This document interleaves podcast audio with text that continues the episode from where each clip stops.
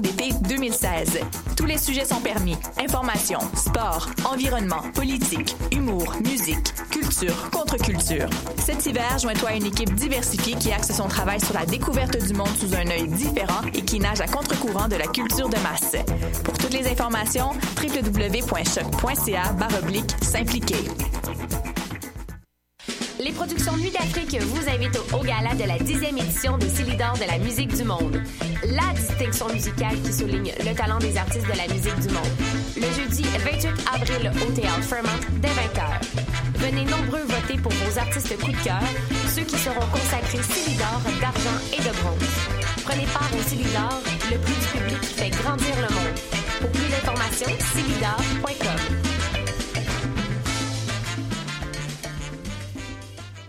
Pour prendre un verre entre amis, rien de mieux que le bar Grenade au coin de la rue Ontario-Est et Champlain. Le bar Grenade, une brasserie orientale tendance et branchée dans Ville-Marie. Avec nourriture d'inspiration asiatique, c'est l'endroit idéal pour vos 5 à 7 qui se terminent aux petites heures du matin. De plus, venez assister une fois par mois aux soirées luttes de choc.ca. Sans oublier de venir nous voir aux soirées Full Moon Party thaïlandaise lors des soirs de pleine lune. À quelques pas de la station Papineau, pour une ambiance explosive, le bar Grenade au 1603 rue Ontario-Est à Montréal.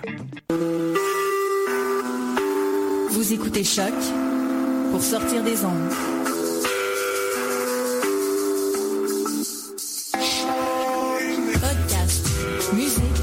Sur.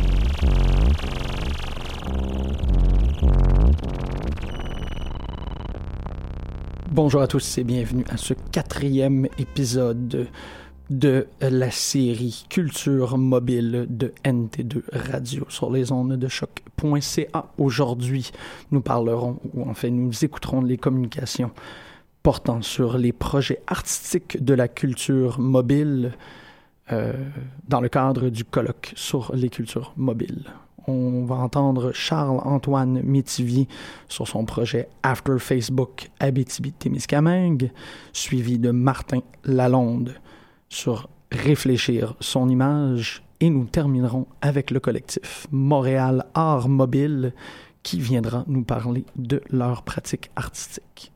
Bonne émission à tous.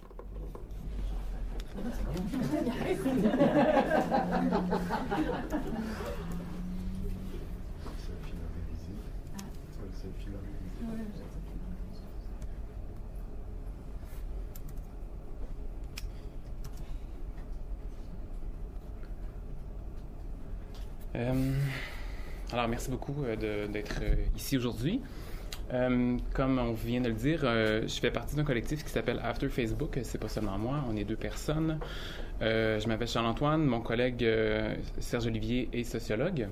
Et puis, depuis 2012, on a ce collectif qu'on appelle After Facebook. Et puis, les fondements du collectif sont très simples. C'est qu'à la base, lui et moi, on est des photographes.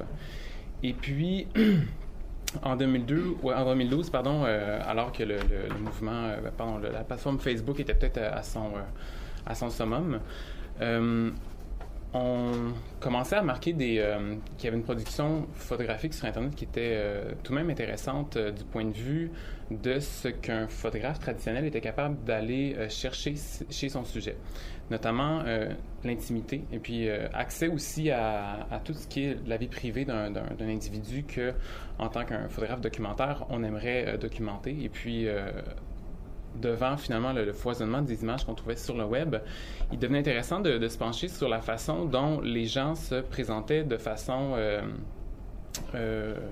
tout à fait volontaire sur une plateforme et de façon aussi publique. Euh, et puis c'est lors d'une recherche, en fait, d'une résidence de recherche-création en 2012 euh, au Centre Scol, où on a eu en fait les fonds, les, fonds pour euh, pouvoir passer un été sur la plateforme Facebook à juste ratisser le, le, plus possible le, la, la, portion publique de Facebook par l'entremise d'un profil qui n'a pas d'amis. Donc, euh, forcément, la personne, le, profil en question, euh, lorsqu'il se promène sur Facebook, n'a accès qu'à la portion publique. et puis, par le biais de, de d'écran, vous voyez ici juste un peu l'étendue de notre, de notre recherche. Par le biais de, de la capture d'écran, il devenait intéressant de capturer l'image, son contexte discutionnel, et puis aussi toute la recherche qu'on peut voir par, par les, les onglets, puis par le temps passé sur, sur la plateforme. Toutes ces informations-là, aussi l'aspect public des images qu'on peut euh, tout le temps vérifier par la présence d'une petite planète Terre ici qui, qui montre que la, la, personne est du moins consciente ou peut-être pas euh, du fait qu'elle présente quelque chose de, façon euh, publique sur Internet. C'est donc sur, pendant cette, cette, cette résidence-là où on a passé trois mois à ratisser, à ratisser Facebook et puis à emmagasiner des images, mais des images de, de toutes sortes, puis aussi à élaborer toute la, la la typologie qu'on a utilisée, euh, ben, qu'on développe encore euh, selon la, ce qu'on trouve sur, euh, sur, sur Facebook, dépendamment des changements ou des, des, événements qui se produisent. Il y a des nouveaux types de photographies qui, émergent et puis là, à ce moment, on les documente puis on les classifie pour mieux pouvoir s'y retrouver par la suite. C'est vraiment une classification qu'on développe de façon assez spontanée. C'est vraiment lorsqu'on voit la nécessité de mieux cerner euh, un, type d'image qu'on décide euh, d'y rajouter une, une catégorie. Euh, je, vais enchaîner avec les images, puis je vais, vais laisser le, PowerPoint rouler. en 2014, ce qui est intéressant, c'est qu'on a, on a eu la chance de faire un projet à l'écart, qui est un centre d'artistes en Abitibi-Témiscamingue, et puis on avait proposé à l'écart de faire une exposition sur la région par l'entremise des profils des gens de la région et à distance. Donc, euh, en cherchant de façon euh, tout à fait empirique dans le réseau social de, de l'Abitibi-Témiscamingue, euh, on s'est mis à, tomber de plus en plus sur des, sur des images de, de mineurs qui documentaient leur, leur, propre, leur propre travail. Et puis, pour faire un lien avec la mobilité, la mobilité, ça devenait intéressant de se pencher justement sur la, miniaturisation des technologies qui permettaient d'avoir accès à euh, une documentation vraiment très, très spontanée là, et puis très, euh, très hétéroclite aussi de, ce qu'on pouvait, euh, de ce que représentait en fait le travail de, ces mineurs de fond-là ou des foreurs ou de tout ce qui, a trait à, la, la recherche de minerais au, en Abitibi-Témiscamingue. On, on, est tombé sur un paquet d'affaires.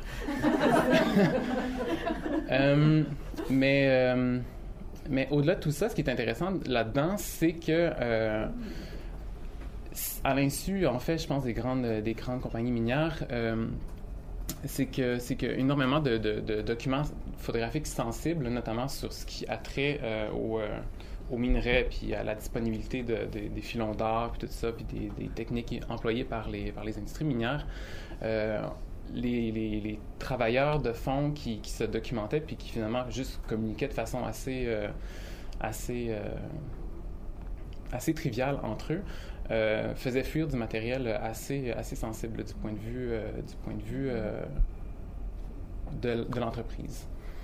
Euh, euh, c'est un corpus d'images qui est, euh, qui est encore super intéressant. Puis on, je décide de le présenter aujourd'hui parce que ça, étant donné que ça s'est produit à Rwanda, on n'en a pas beaucoup parlé. Mais c'est qu'aujourd'hui, ces images-là, il y a eu un apprentissage qui s'est fait depuis 2014 sur la notion de vie privée ou juste des paramètres de la, de la plateforme Facebook. Et puis ces images-là maintenant sont euh, inaccessibles. Euh, pour la plupart d'entre elles, euh, les gens ont pris conscience du, paramètre public de leur, de leur compte Facebook, ont fermé le compte et puis, et puis finalement, on n'a plus accès à ces images-là. Vous avez ici la vue de, de, l'installation. C'était assez simple. C'était, c'était juste un, une espèce de nuage ou une constellation de, de photographies. et puis tout un peu classées de façon typologique entre elles, comme ici on voit une, typologie de, de, foreur. Et puis, l'exposition était accompagnée de euh, la, publication au travail. Et puis, on, essayait de faire un parallèle dans cette exposition-là entre euh, la notion de, travail, ressources naturelles, et puis euh, le capital, en fait, qui, de tout ça. ce qui est intéressant, c'est avec le minerai de la région, c'est que ça, représente le, moteur économique de la, la BTB-Témiscamingue, le minerai. Euh, et puis, sur Facebook, ce moteur économique-là, ça se subsume en fait en, en commentaires, en photographie, qui en soi, si on peut faire une espèce de parallèle ou une métaphore, c'est une ressource en soi. Euh, donc, la plateforme est comme construite pour encourager ou stimuler la production d'un contenu qui finalement euh, sert à être vendu à des annonceurs. Et puis, on évoquait le lien euh, dans une publication entre la vie, pardon, la vie personnelle, la vie domestique de ces gens-là, et puis le fait que ça représente une forme de travail. C'était rassemblé justement comme ça ça ratissait assez large la chasse, les, les, passe-temps qui, sont pratiqués par, euh, cette population-là.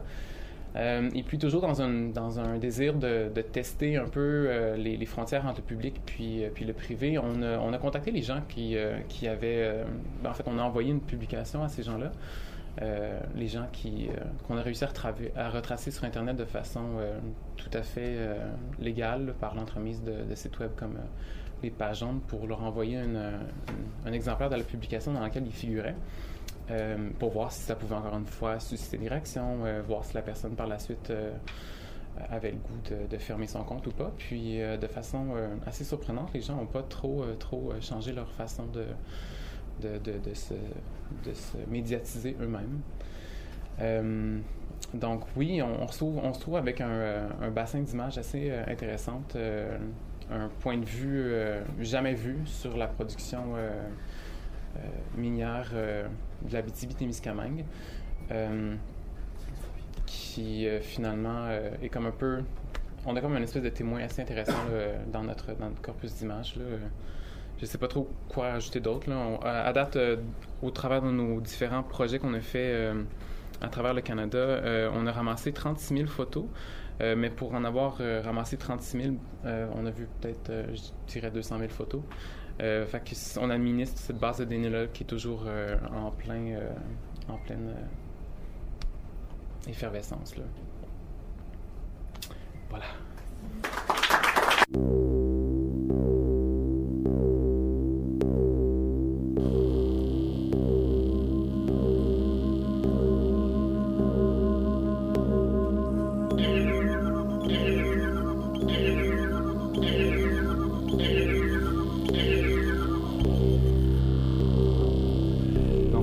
Revient sur des résultats obtenus à l'intérieur d'une étude dirigée par Juan Carlos Castro euh, à Concordia depuis 2012. Soutenue par le CRSH, l'étude s'intitule Mon coin, une application informatique mobile et un curriculum en enseignement des arts médiatiques pour favoriser l'engagement citoyen, l'application euh, et pardon l'implication académique des adolescents et des jeunes adultes.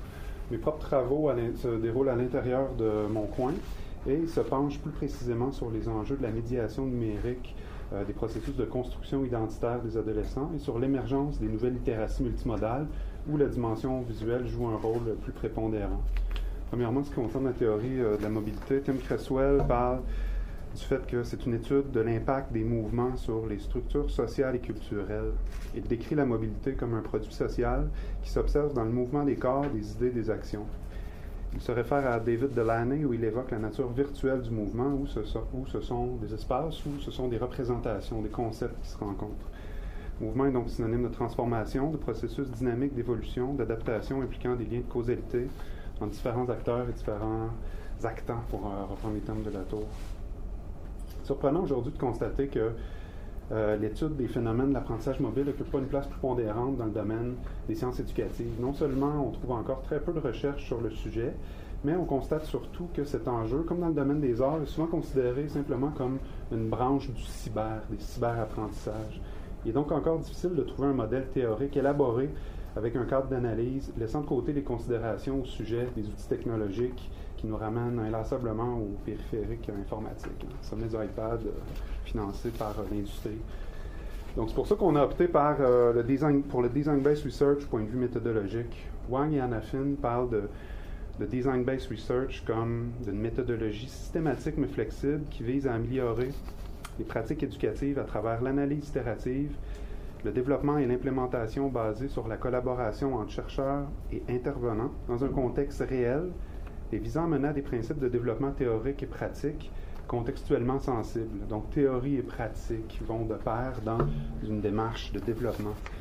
Donc, sur le terrain, en ce qui concerne nos travaux de terrain, on a travaillé auprès, depuis 2012, auprès de différents contextes scolaires formels dans la région de Montréal avec des jeunes de 16 à 20 ans.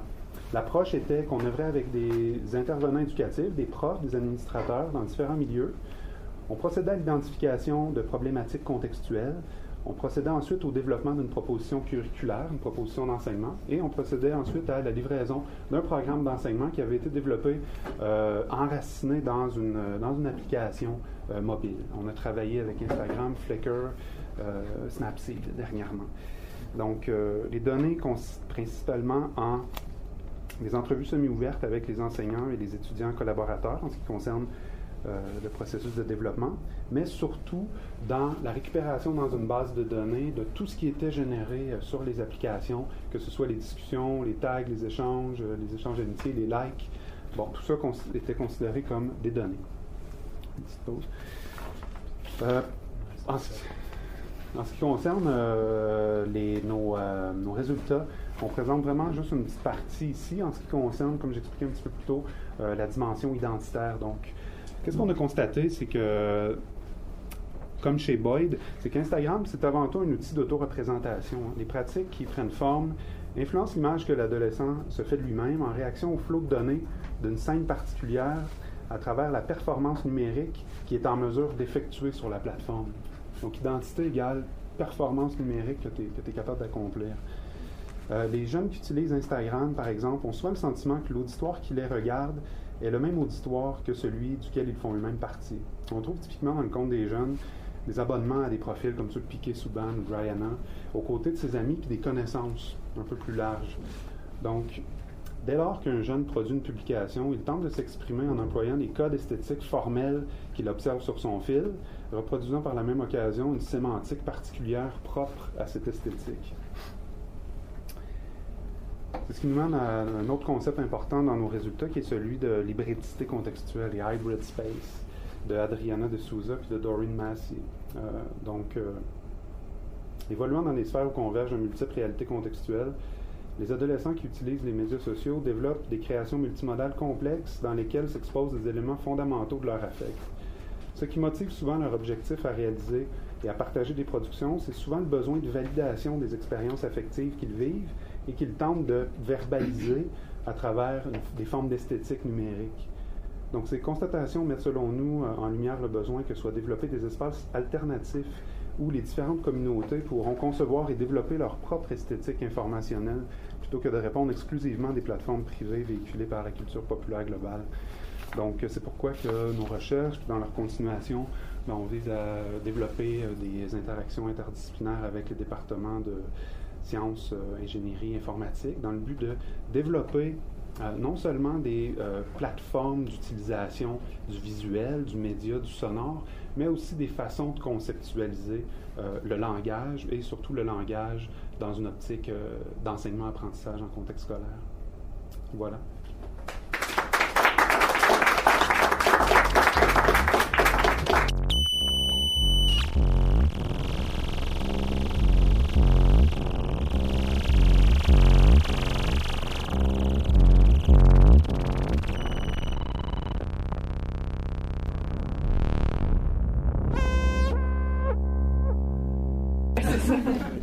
Donc, euh, le collectif Mouvement Art Mobile est fondé en 2011 par trois artistes pluridisciplinaires, euh, Eric, Zen et moi-même.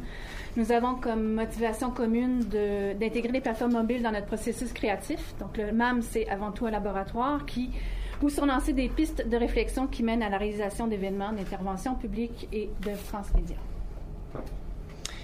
Euh, ah oui, alors vous pouvez nous suivre sur Twitter, Mamar Mobile. Puis euh, là, on se disait, ah bah tiens, on pourrait donner une définition de c'est quoi l'art mobile. Donc en 20 secondes, ça va être impossible. Euh, L'idée, c'est de comprendre que nous sommes des praticiens, pas des théoriciens, et c'est en fait en pratiquant qu'on essaie d'ouvrir, d'expérimenter la notion de mobilité dans la création avec les différents euh, outils qu'on a aujourd'hui.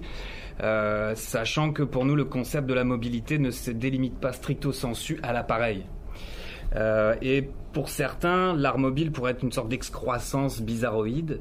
Pour nous, l'art mobile, c'est une extension naturelle dans l'écosystème des arts numériques contemporains. Donc, euh, nous, ce on vient de terminer justement l'exposition mobilisation, ça a été la première rétrospective d'art mobile euh, au Québec. Euh, notre mandat pour ça a été de présenter un vaste éventail de médiums qu'on utilise en art mobile. En plus de la prédominante photographie, on a intégré l'installation sonore, la littérature et la projection vidéo afin d'illustrer le réel portrait de la production des dernières années.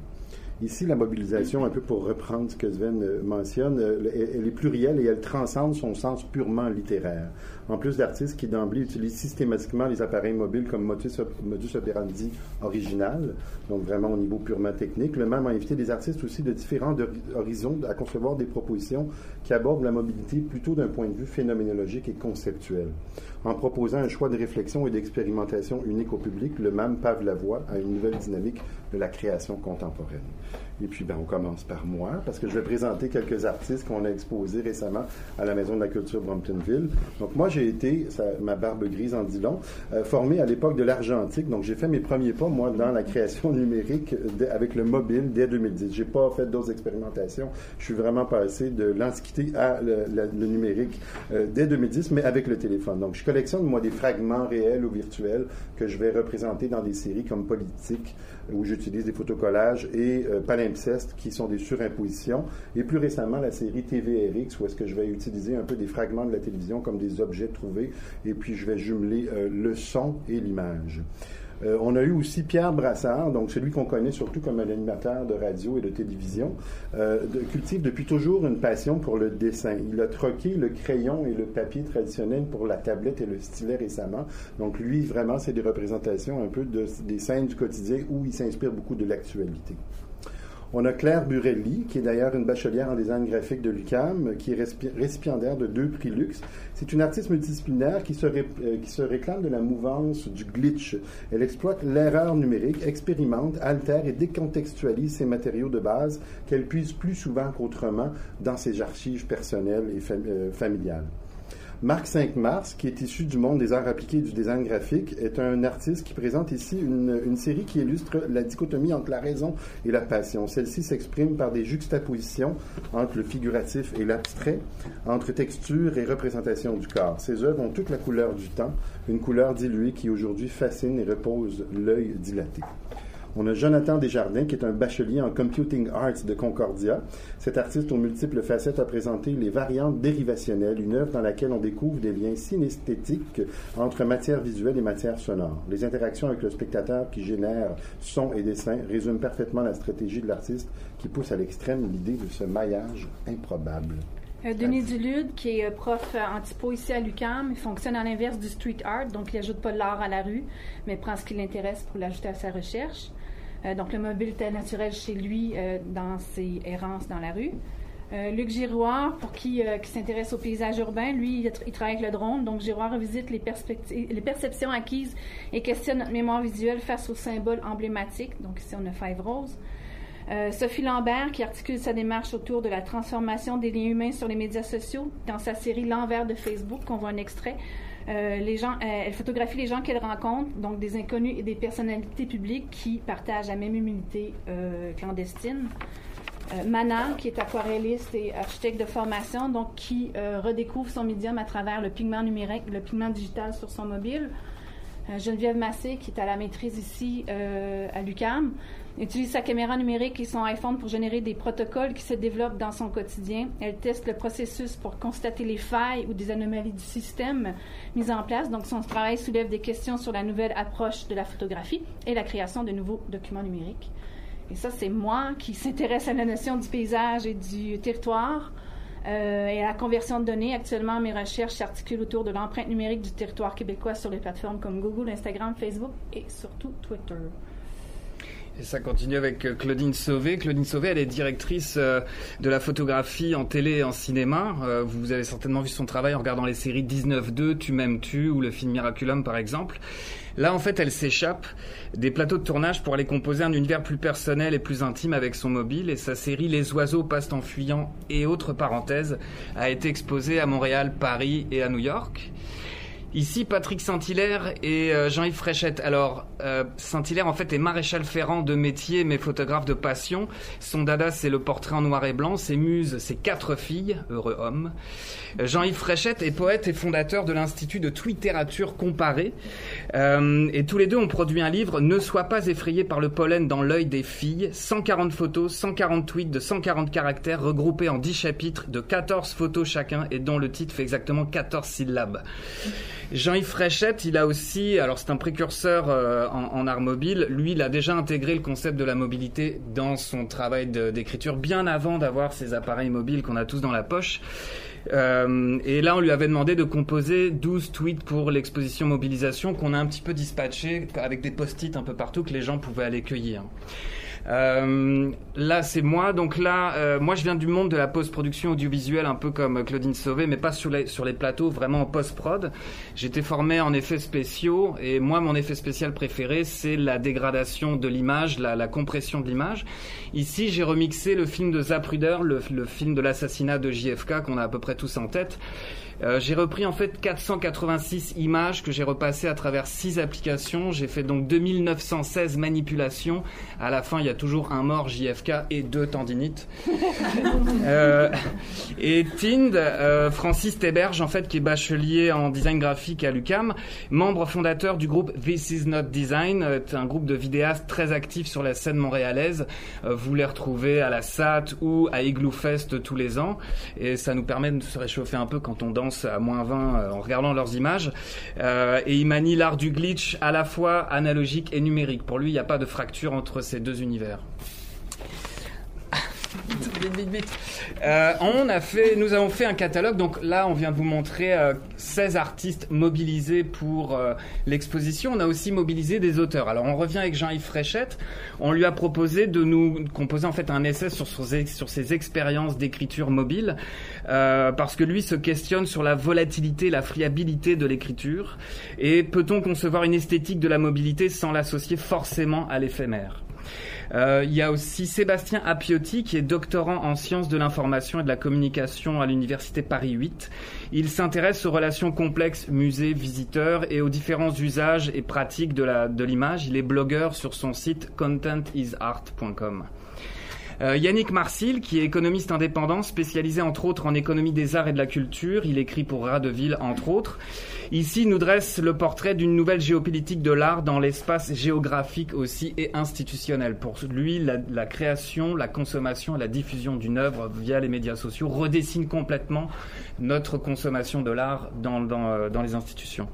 Laurent Salard, maître de conférences sciences de la communication à l'IRCAV, Institut de recherche du cinéma et de l'audiovisuel, fait figure d'avant-gardiste dans le milieu universitaire sur tout ce qui touche au concept de la mobilité.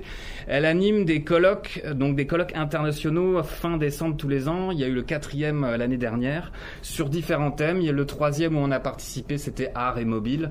Euh, elle ne se prétend pas être théoricienne en art, mais elle récolte énormément d'informations et elle théorise euh, ce qu'a changé la mobilité dans notre façon de vivre et d'échanger de l'information.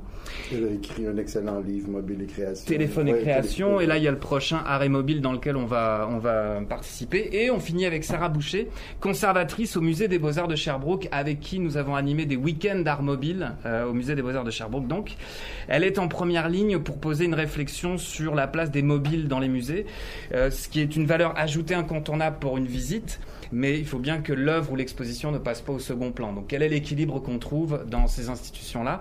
Et notre catalogue est disponible à la bibliothèque de la Faculté des Arts de l'UCAM.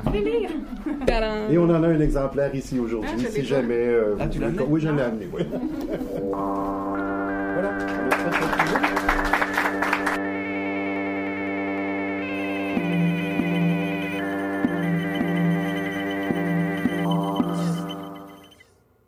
Of that ass you carrying, you gotta be shitting me. All of that body that you came with, but where you mentally? I know you hit all the time, but you ain't going hit for me. I just wanna focus on them lovelies. What's behind them tickle? They say the heart is underneath. Underneath the guarded insecurity. I finally found the key. Underneath the garments, that's the devil. Open your heart.